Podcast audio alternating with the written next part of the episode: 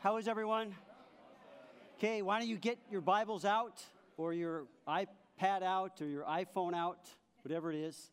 Two passages I'd like you to get, uh, look up and have ready to read. The first one we'll do is Ephesians chapter 2, verse 19. And then if you would also find 1 Peter chapter 2 and verse 4. I'm going to read a couple sections as we begin this series on the building of the church. So in Ephesians 2, I'll wait for the pages to stop rustling because I love it when you're reading. I think they should put on your iPhone and iPads pages ruffling when you turn them. Ephesians 2:19 Now therefore you are no longer strangers and foreigners but fellow citizens with the saints and members of the household of God having been built on the foundation of the apostles and prophets Jesus Christ himself being the chief cornerstone in whom the whole building being fitted together grows into a holy temple in the Lord in whom you also are being built together for a dwelling place of God in the Spirit. Now 1 Peter chapter 2 and verse 4. Speaking of Jesus, coming to him, in other words, coming to Jesus as to a living stone, rejected indeed by men, but chosen by God and precious.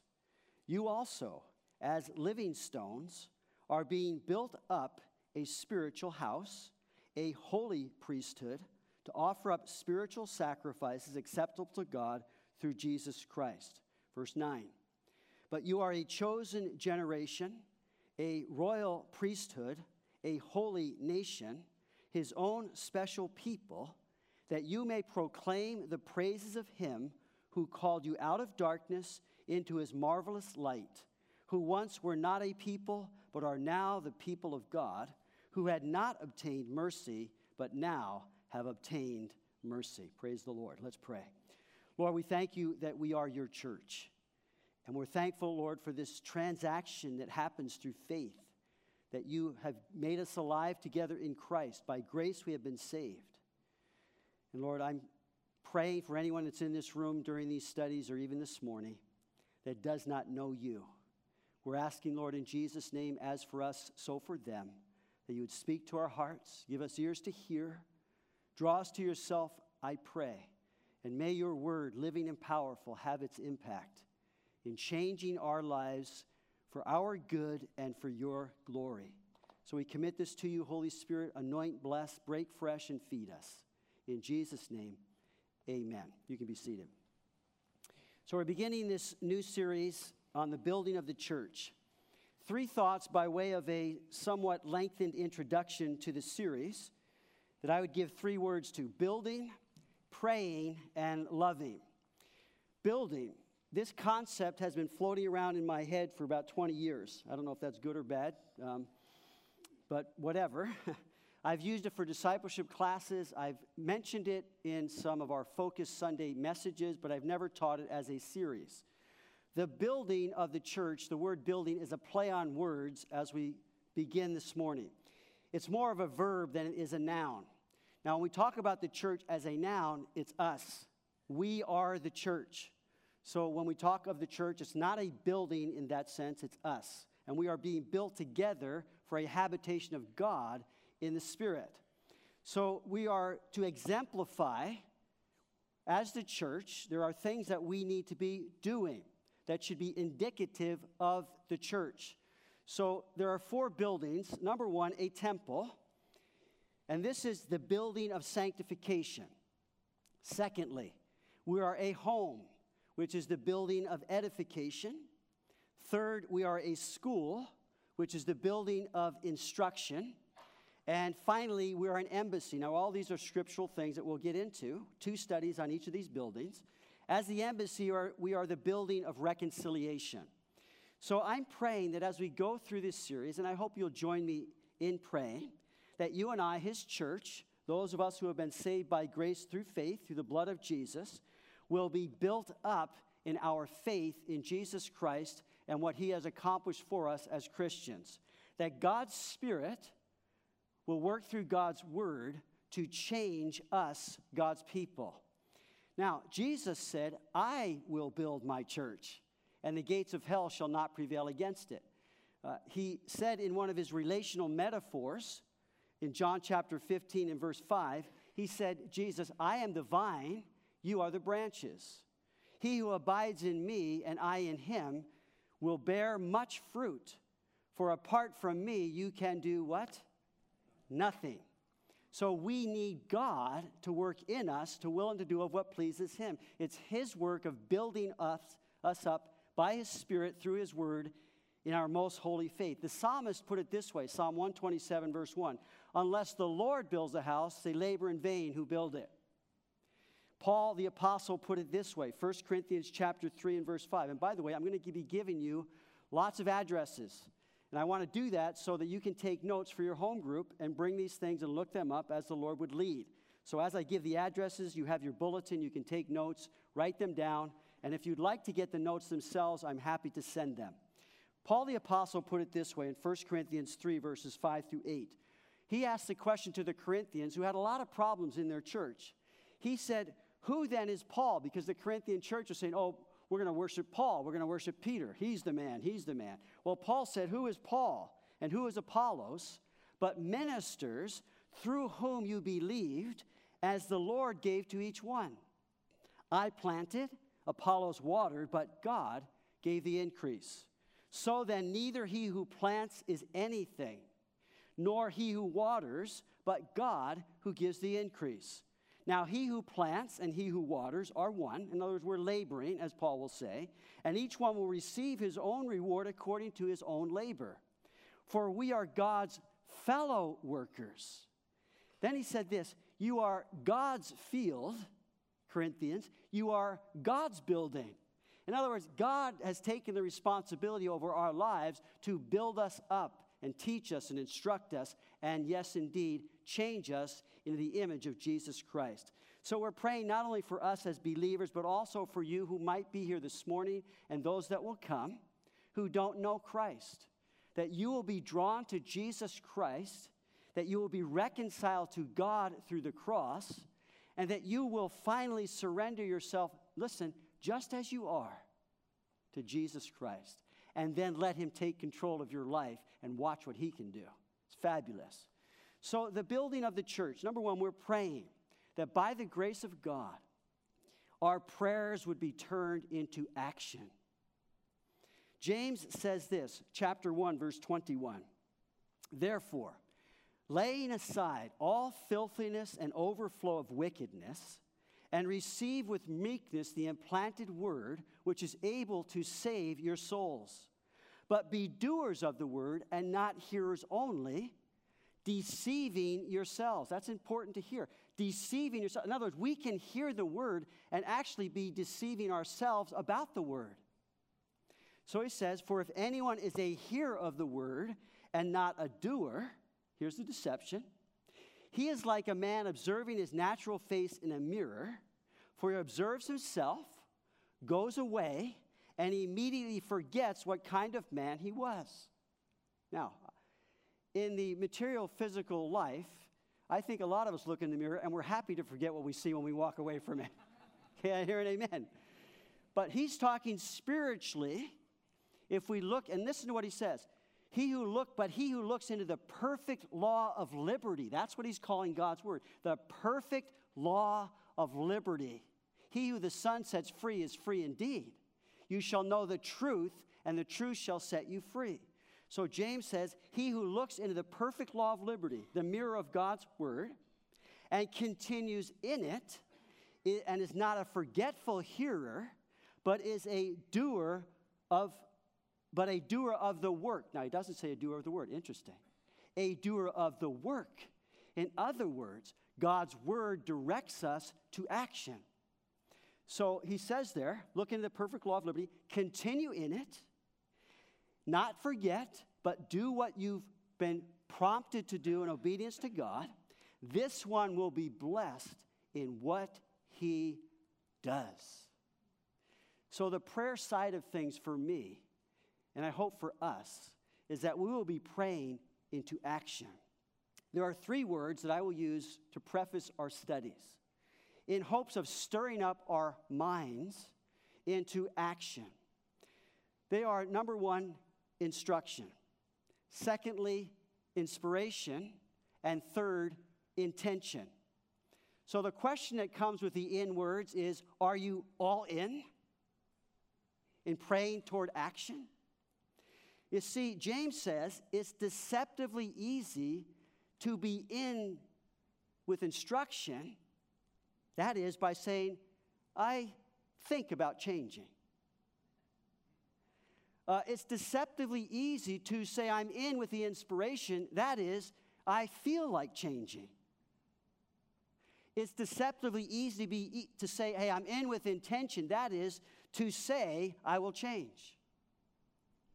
But in the third of this triad, intention, intention needs to have traction, and the traction is obedience. We must go beyond intention, be it sincere and good intention, to the traction of obedience. Like Daniel, who purposed in his heart not to defile himself with the king's meat, his life was lived in doing that. And you look at Daniel's life, and he lived a long time, and he lived through some desperate times in Israel. He lived in a pagan culture, but he kept his heart. He purposed in his heart not to defile himself, and then he didn't. You see, that's action. And don't think it was easy for Daniel. Praying must be more than imagining change on good intentions alone. A flourishing garden requires patient labor and attention. Plants do not grow merely to fulfill good intentions. How many of you wish they did? They thrive because someone expended a lot of energy on that garden. No one would remember the Good Samaritan if he only had good intentions. How many good intentions, may I ask, have you put in the deep freeze? Those plans to make changes in your life when you really know you're not going to change or make the changes. And so I want to stir all of us up by way of reminder that as goes the Holy Spirit in his instruction, as goes the Holy Spirit in his inspiration, as goes the Holy Spirit in his intention for us, so goes the obedient traction of hearing the word with a noble and good heart, and as Jesus said, keeping it and bearing fruit. As Jesus also said, that we build our lives on the rock by hearing the word and simply said, doing it. To the many of you who are in home groups, I hope that as you gather, as I gather with my home group, that we'll be st- spurring one another on to, to love and good deeds. That will be those that are daily exhorting one another so that sin doesn't deceive us, our hearts don't deceive us. I'm praying that over this course of a, the next 10 weeks, that there'll be an, a, a unity that is developing. And let me say this it has to be around the Word of God. As it is, we're giving the Holy Spirit the substance of what He can then use to transform our lives as the church. And so may we be mindful of those three words. The final word is loving. You see, over the building of the church, we have to raise the banner of God's love. In Song of Solomon, he said, His banner over me is love. The psalmist in chapter 20, verse 5 said, We will rejoice in your salvation, and in the name of our God, we will set up our banners. Can I hear an amen? In other words, the sole reason that we are able to consider these things at all is because God loves us. God loves you. God loves me. And thus, the flag, the banner over this whole of the church is the love of God, who himself has set us apart as his holy, special, precious people. In 1 John chapter 4 verse 9, in this the love of God was manifested toward us, that God has sent his only begotten son into the world that we might live through him. In this is love not that we love God. I love this verse. In this is love, not that we love God. That's just smart. That just makes sense. But in this is love, not that we love, but that He loved us and sent His Son to be the substitute sacrifice for our sins. That God so loved the world that He sent His only begotten Son into the world, that whoever believes in Him will not perish but have everlasting life. That's the banner. It's the banner of God's love demonstrated by sending His Son into the world for you and for me. That's love. And that's the target of our lives is to be conformed to the image of Jesus Christ and to know the love of Christ which passes knowledge, that we might be filled with all the fullness of God. To know his love, the width and length and depth and height. It, it, it, it, it what's the word I want? Encompasses all of life that God loves you and God loves me. Now, First John goes on to say, if someone says, I love God, and hates his brother, now John doesn't mince words. John the beloved. He says, if someone says, I love God and hates his brother, by the way, if you read First John, he has five times, if someone says, if someone says, see, it's easy to say, to say something. If someone says, well, I love God, but hates his brother, he's a liar. For he who does not love his brother whom he has seen, how can he love God whom he has not seen? You see, the love of God is in action, it's in demonstrating a self sacrificial caring for someone else. And this is the commandment we have from him that he who loves God must love his brother also. Jesus said, By this shall all men know that you are my disciples, by the love that you have for one another. Jesus said, You shall love the Lord your God with all your heart, with all your soul, with all your mind, and with all your strength. This is the first and great commandment. And the second is like unto it you shall love your neighbor as yourself. And then he said this on these two commandments hang all the law and the prophets. Take your Bible, you want to know what it says? Love God and love your neighbor. How can we do that? Because God first loved us. Love is the fulfilling of the, of the law. And so this banner looks like this As a temple, we are worshipers who love God. As a home, we are family members who love one another. As a school, we are disciples who love truth. And as an embassy, we are ambassadors who love the lost. So we want to raise this banner over the building of the church right at the beginning. God so loved us, and this is love. And so the building of the church, the building of sanctification, we're worshipers who love God. The temple speaks of God's presence among his people, it's God dwelling with his people. So God instructed Moses to build the tabernacle where he would dwell among his people. As it was completed, what happened? God's glorious presence filled the tabernacle. Later on, David said, I want to build God a house. I want to build God a temple. And God said, Well, you can't do that, but your son will do that. So David gathered all the materials, but Solomon built the house. And when Solomon was all done with that temple, he dedicates the temple. Reread this in 1 Corinthians chapter 8, verse 10. And it came to pass when the priest came out of the holy place, the cloud filled the house of the Lord, so that the priest could not continue ministering because of the cloud, for the glory of the Lord filled the house of the Lord. Would you not have loved to have seen that? the presence of God filling the temple, the presence of God filling the tabernacle. Now, here's the fantastic thing. When Jesus came into the world, do you know what we read about him? Says in John chapter 1, beginning of verse 1, in the beginning was the Word, speaking of Jesus. And the Word was with God, and the Word was God. And the Word became flesh, and what? literally, tabernacled among us. And what did we behold? We beheld his glory, the glory as the only begotten Son of God, who is in the bosom of the Father, meaning it's the heart of God. Jesus declared him.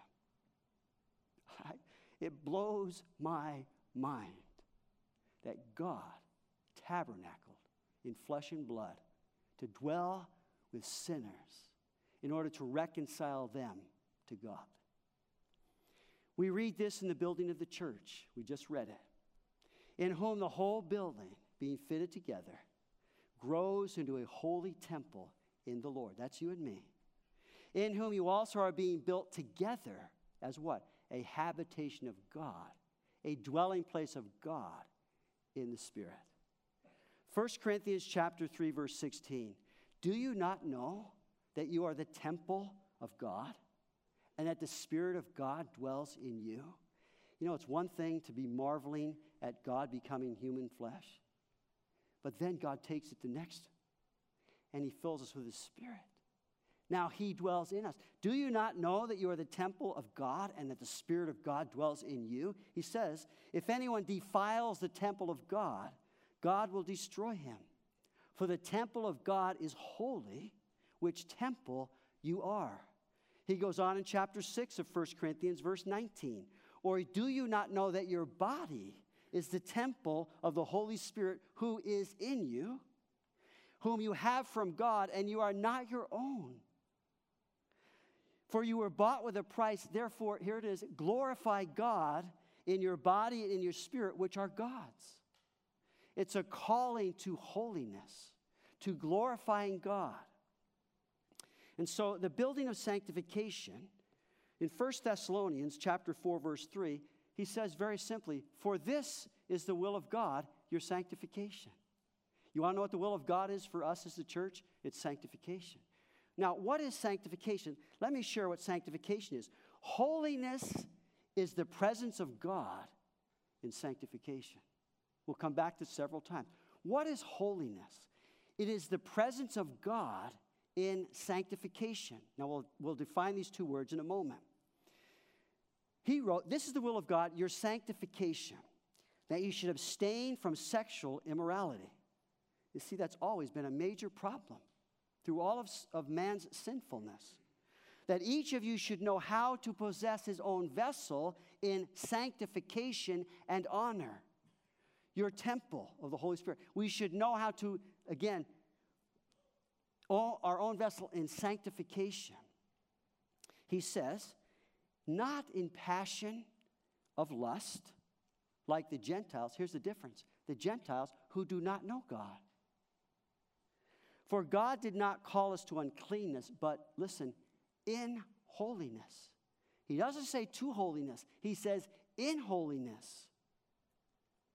Therefore, he who rejects this does not reject man, but God who has given us his Holy Spirit. In other words, when it comes to a relationship with God, holiness is not an option, it is necessity. We can't reject this sanctification, holiness process that God has for us. So, sanctification is the process of being made holy. The Bible declares that holiness is beautiful in Psalm, in, in First Chronicles and in the Psalms, oh, worship the Lord in the beauty of holiness. C.S. Lewis said this quote, How little people know who think that holiness is dull. When one meets the real thing, it is irresistible. It's beautiful. For most believers, unquote, for most believers, holiness is a concept that evokes mis- mixed emotions and at best it seems to remain shrouded in, in mystery. But listen, no word better captures the beauty and splendor and glory of God than holiness. And secondly, no word better captures the beauty and purpose and glory in which God has called us holiness. You see, the call to pursue holiness is a beautiful invitation. It's an invitation to experience the blessings and joys of intimacy with God. It's an invitation to be free from the weight of sin and its burdens. Holiness is an invitation to become all God created us to be. It's something to be pursued, not, not try and run from. As such, personal holiness is more desirable than happiness. You know, we're such a happy seeking people. Someone once said, you know, marriage isn't to make you happy, it's to make you holy. we get the chuckles, we understand it, we get it, we've been there. Holiness is more desirable than happiness. The temple speaks of the presence of God. Holiness is the presence of God in sanctification. The temple is where worshipers of God gather. And in the second part of the temple, we want to look at wholeness because God wants us complete. But you see, wholeness is the presence of God in sacrifice and service. We're going to look at that in our next study. So, holiness and wholeness are the two words of the temple. Holiness is the presence of God in sanctification. Sanctification is the real change in man from the sordidness of sin to the purity of God's image. So, I want to give you three factors. We're going to spend most of our time on the first one, but three factors in the building of sanctification, this process of being made holy. The first one is God is holy. God is holy. If we're going to be sanctified, we must understand and get it That, excuse me, that God is holy. Excuse me. what does to be holy mean? It means to be distinct, separate, in a class by oneself. The basic idea conveyed by the holiness of God is his separateness. It is his uniqueness, his distinction as holy other. That's both H O L Y and W H O L L Y, holy other the one who stands apart from and far above the creation, the one who cannot be confused with the gods devised by man's imaginations. He is wholly separate, wholly unique. Other words that further our understanding of holy is to be sanctified. It means to be sacred. It means to be consecrated. Consecration means dedicated to a sacred purpose. It means to belong to God. And listen to in another way that it's, that it's defined to be a loyal servant. Psalm 99, starting in verse 3. Let them praise your great and awesome name. He is holy. Verse 5 Exalt the Lord our God and worship at his footstool. He is holy. Verse 9 Exalt the Lord our God and worship at his holy hill for the Lord our God is holy. God's holiness denotes the glory and majesty of his person. R.C. Sproul said this quote, The Bible says that God is holy, holy, holy. Not that he is merely holy or even holy, holy. He is holy, holy, holy. The Bible never says that God is love, love, love or mercy, mercy, mercy, or wrath, wrath, wrath, or justice, justice, justice, it does say that he is holy, holy, holy. The whole earth is full of his glory. Standard Bible Encyclopedia says, quote, this threefold proclamation of the holy nature of God is significant for its uniqueness. No other attribute is so treated. He is holy. The true and living God is holy in relation to every aspect of his nature and character. In other words, when we speak of God being holy, it is not just part of a list of his attributes, it is the list. He is holy. Holy comprises all of who God is in his nature, in his character, and in his will. It is no exaggeration to state that holiness is the outshining of every aspect. You know, I, I read this list and it just gets me choked up to think that I know God, that God knows me. It's no exaggeration That the holiness, holiness, the outshine of every aspect, listen, of the eternal, infinite, transcendent, immutable, all powerful, all knowing, everywhere present, self existent, self sufficient, and sovereign God. Whoo! He is holy, separate, unique. And we need to worship him in the beauty of holiness. Holy, holy, holy is the Lord God Almighty who was and is and is to come. Revelation. His word is holy. His name is holy. Holy Father, Holy Jesus, Holy Son, Holy Spirit. His love is holy love. His goodness is holy goodness. His mercy is holy mercy. His grace is holy grace. His freedom is holy freedom. His justice is holy justice. His wisdom is holy wisdom. His jealousy is holy jealousy. His wrath is holy wrath. He is God, holy, holy, holy. And so God is holy. Secondly, God's holiness demands exclusive worship. Not one that is shared with any other thing, any other deity of man's devisings. This demand is clearly declared in the first two commandments. Exodus chapter 20, you shall have no other gods before me. You shall not make for yourself a carved image. You shall not bow down to them nor serve them. Isaiah 42, 8, I am the Lord, that is my name, and my glory I will not give to another, nor my praise to carved images.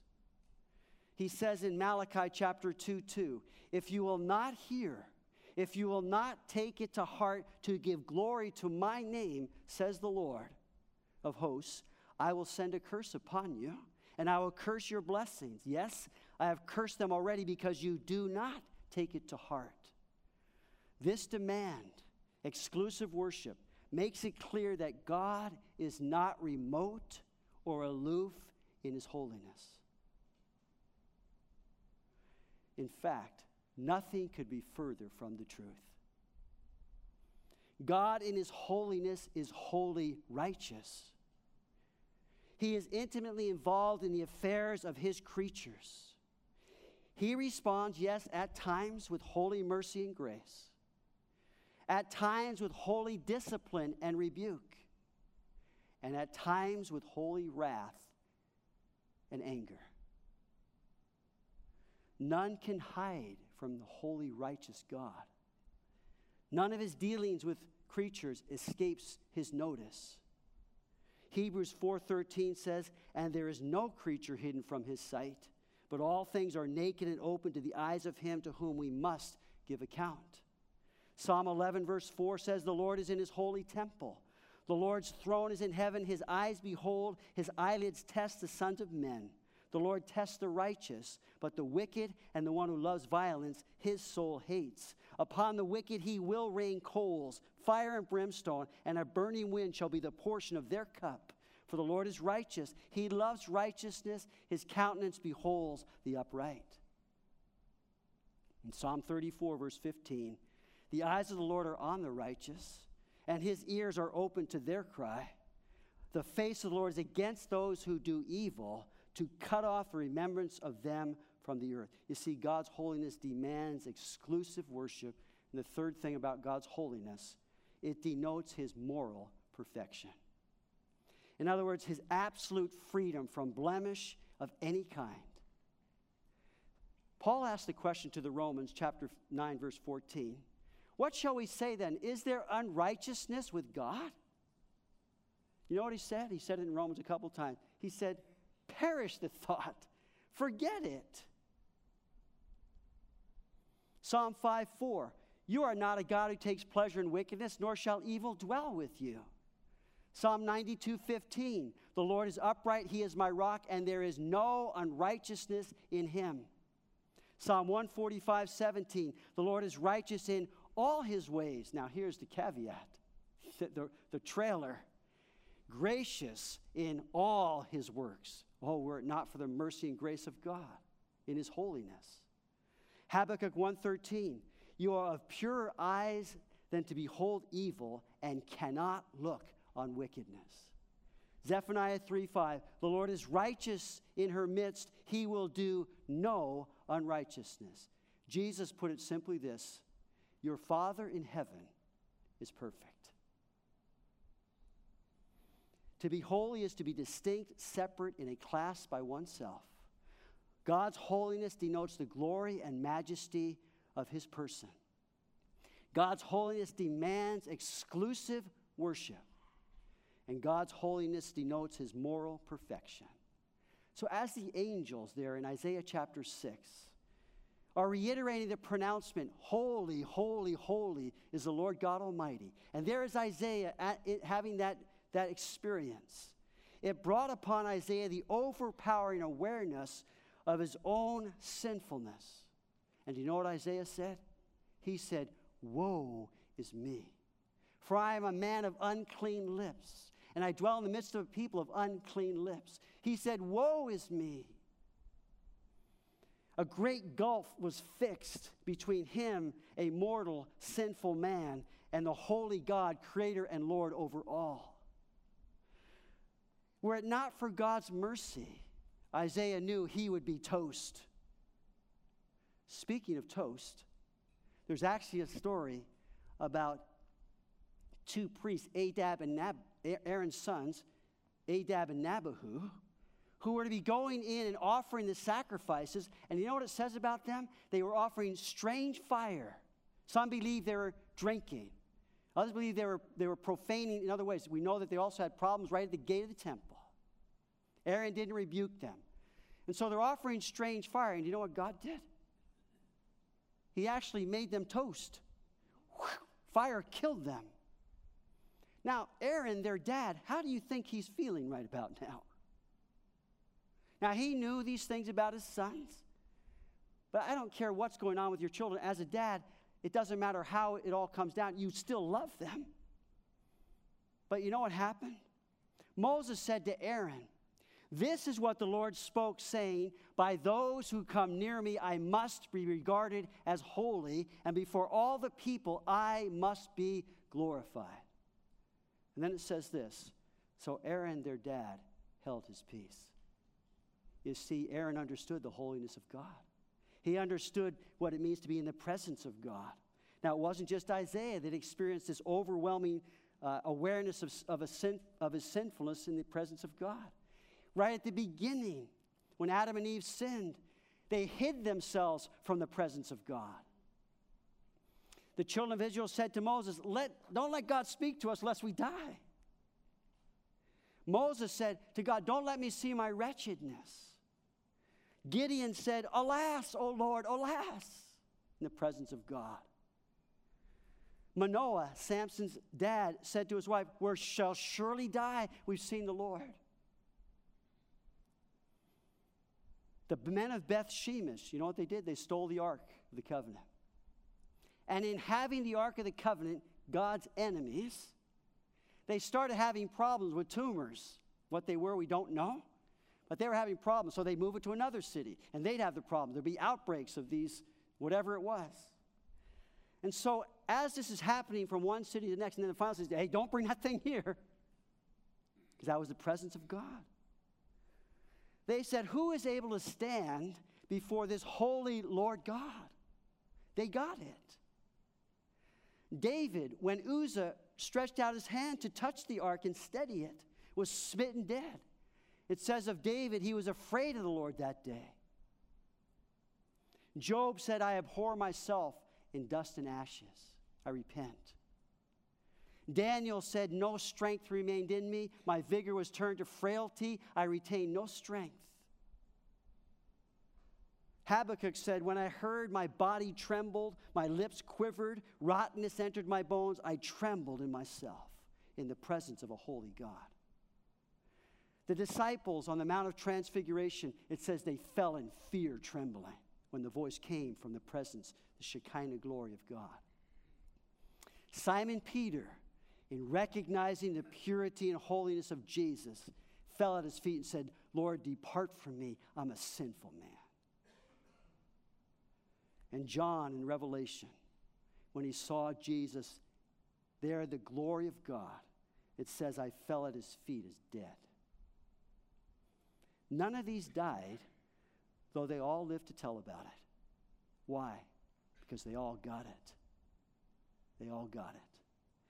They were fearfully aware in the holy presence of God that He is wholly perfect, and they were not. From Adam to John, Genesis to Revelation, all were fearfully aware of the great gulf and the great guilt that stood between them and a holy God. All were fearfully aware that God would be perfectly just to permanently condemn them to death right there on the spot. They all got it, and we need to get it. Certainly, we are fearfully and wonderfully made, and that our souls know right well. But are we fearfully aware that we are wholly flawed in sin? Wholly flawed by sin? Are we fearfully aware of the great gulf and our great guilt before a holy God? Are we fearfully aware that God would be perfectly just to permanently condemn us to death on the spot? God is holy. Three factors in sanctification. Factor number one is the fear factor. Woe is me. God is holy. If I'm going to experience the presence of God, it's in sanctification, first of all, that He is holy and I am not. Were it not for His mercy, factor number two, we'll get in a moment, were it not for His mercy, I would perish. The fear of the Lord, by the way, that phrase, the fear of the Lord, 27 times in my Bible, is the beginning of wisdom and knowledge of the Holy One, understanding. The greatest wisdom on this earth is holiness. Ecclesiastes 12:13. Let us hear the conclusion of the whole matter. Fear God. Get this. Fear God in my Bible 27 times fear God. He said, That's the conclusion.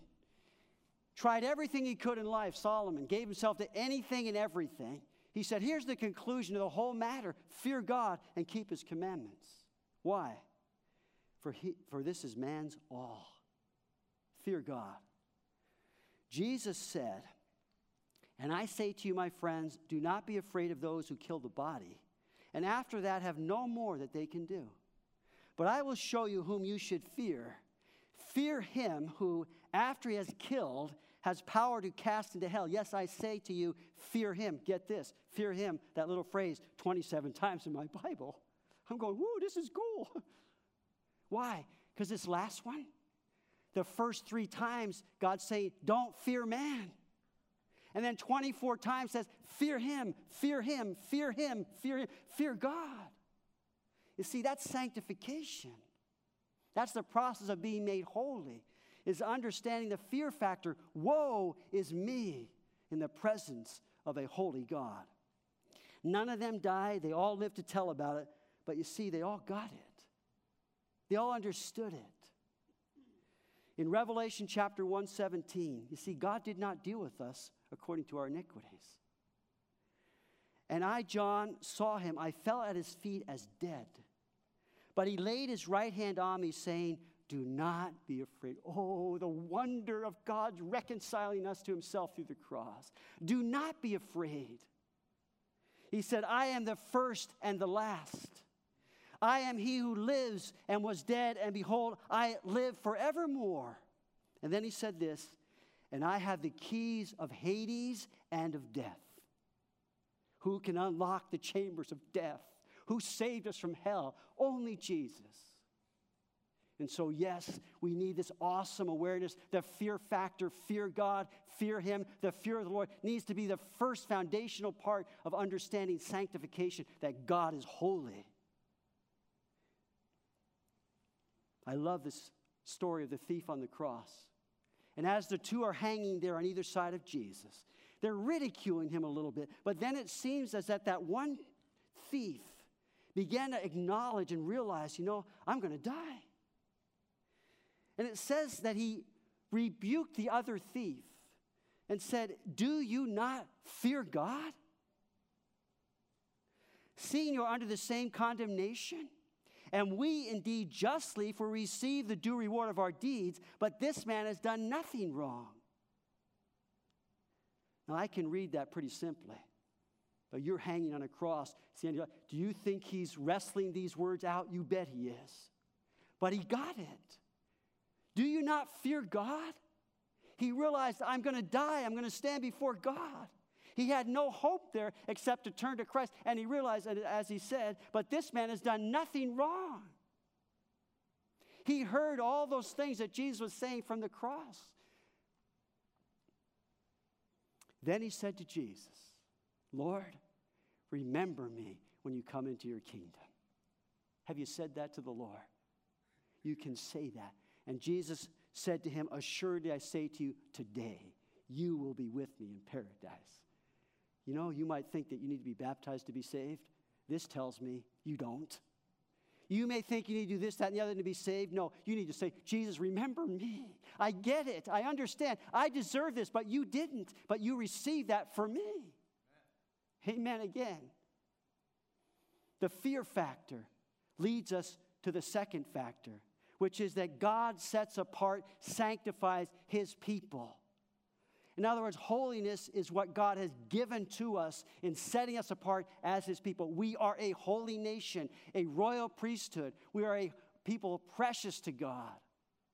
And so, this is the, is the factor number two is the mercy factor that God chose me, and God chose you. Now, maybe you're here this morning and say, Well, how do I know God chose me? You need to turn to Jesus. Confess with your mouth the Lord Jesus Christ, believe in your heart that God raised him from the dead, and you shall be saved. Well, what if I don't want to do that? Well, then maybe God didn't choose you. Well, wait a second. See, it's your choice. Turn to God, and you will be saved. And we read in 1 Peter, we are a chosen by God and precious. He says we had not obtained mercy, but now we've obtained mercy. Psalm 5 7 says, But as for me, I will come into your house in the multitude of your mercy. In fear of you, I will worship toward your holy temple. Mark that passage, would you? It encapsulates what we're looking at in the holiness of God. Psalm 5 7. In his holy mercy, God did not deal with us according to our iniquities. You see, when we understand the fear factor, we get who God is it leads us now to what God has done for us. Separated us out by His mercy, sanctified us as His own special and precious people. Titus chapter 3 and verse 3. For we ourselves were also once foolish, disobedient, deceived, serving various lusts and pleasures, living in malice and envy, hateful and hating one another. Oh, but when the kindness and the love of God our Savior appeared unto men, not by works of righteousness which we have done, but according to his mercy, he saved us. How? Through the washing of regeneration and the renewing of the Holy Spirit. He poured out us abundantly through his Spirit, the Lord Jesus Christ, having been justified by his grace. Which brings us to the third factor. Like I said, I'm not going to spend much time because it takes us right into our next study. God says to his people, Be holy. The factor here is the deciding factor. Is it going to be conform or transformed? Romans chapter 12, verse 1 says, I beseech you, therefore, brethren, by the mercies of God that you present your bodies a living sacrifice, what? Holy, acceptable to God, which is your reasonable service of worship. And do not be conformed to this world, but be transformed by the renewing of your minds, that you may prove what is that good and acceptable and perfect will of God. We'll look at this in our next part. I, the Lord your God, I am the Lord your God, therefore consecrate yourselves, and you shall be holy, for I am holy. Do you know what consecration is? Consecration is dedication to sanctification. Consecration is dedication to sanctification. It's the whole thing about intention being action. D.A. Carson, a Canadian theologian, said this. Please listen as I'm closing the study. Quote People do not drift toward holiness. Apart from grace driven effort, people do not gravitate toward godliness, prayer, obedience to Scripture, faith, and delight in the Lord. It doesn't just happen. That's my words. we drift toward compromise and call it tolerance. We drift toward disobedience and call it freedom. We drift toward superstition and call it faith. He writes, We slouch toward prayerlessness and delude ourselves into thinking we have escaped legalism. We slide toward godlessness and convince ourselves that we have been liberated. Here are some other quotes from some old guys that we would all do well to acquaint ourselves with because these proven old guys will challenge us to holy living. William Wilberforce, quote, there is no shortcut to holiness. It must be the business of our lives. Robert Murray M'Cheyne, a Scottish minister, quote, a holy man is an awful weapon in the hands of God.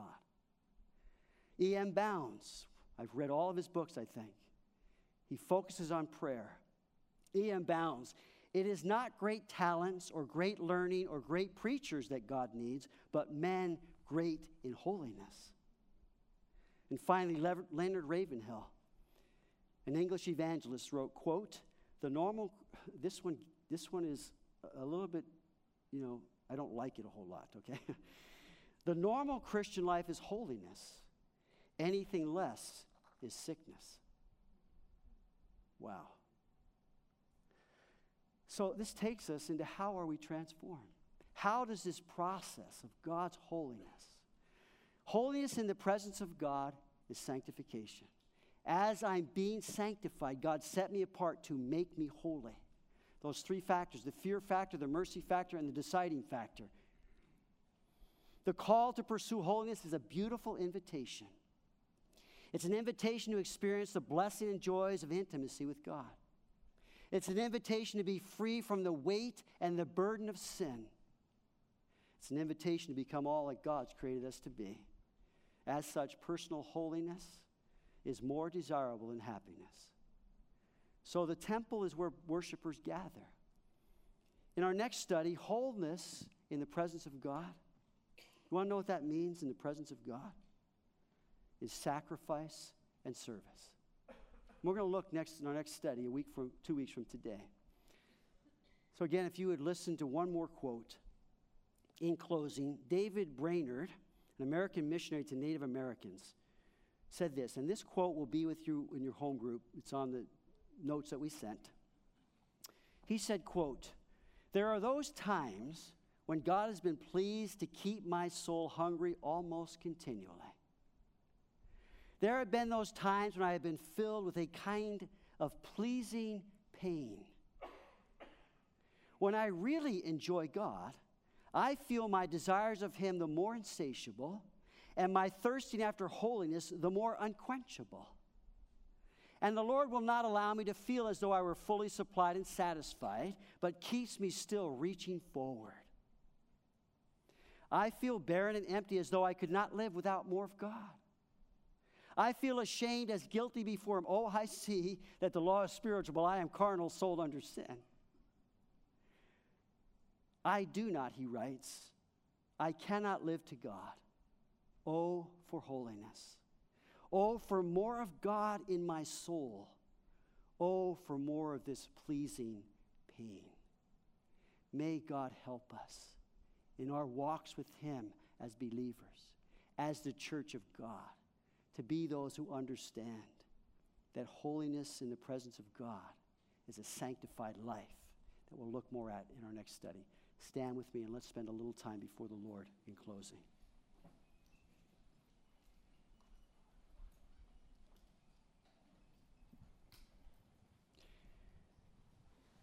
And I think it needs to be a time right now that we are going to close our hearts in before the Lord. And Father, Holy Father, we come in Jesus' name. We have access by faith into this grace in which we stand. By one Spirit, we have access. That, Lord, you have saved I pray everyone in this room, but a majority in this room. And in so doing, you have filled us with your Holy Spirit. And our bodies are the temple of the Holy Spirit. And that we, the church, are being built up as a temple for your dwelling. And so, Lord, I believe it's right now to worship you and lift our eyes to you and our hearts to you. Because though you are holy, yet in holy mercy, you have saved us. We have, who had not obtained mercy, have obtained it. And Lord, we get it. We understand it. We thank you for it. And as we worship, for anyone here that does not know you, Lord, may you again draw them to yourself as we, your people, worship you in spirit and truth. And I pray, Lord, that you'd hear the heart of our, the cry of our hearts after you. You said you hear the hearts, you hear the cries of your people. Lord, please, we want to be a holy people as you've instructed us. So, Lord, where we've been thinking about change, where we've been feeling like change, we even said, I'm going to change, but Lord, it hasn't happened.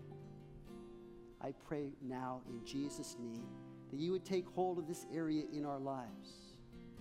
That As we present our bodies as living sacrifice, holy, acceptable, that Lord, you would be able to close that gap, your good, acceptable, and perfect will, and bridge it for us that we might indeed be changed and be doing the things by the power of the Holy Spirit. Transform us, Lord, by the renewing of our minds, please.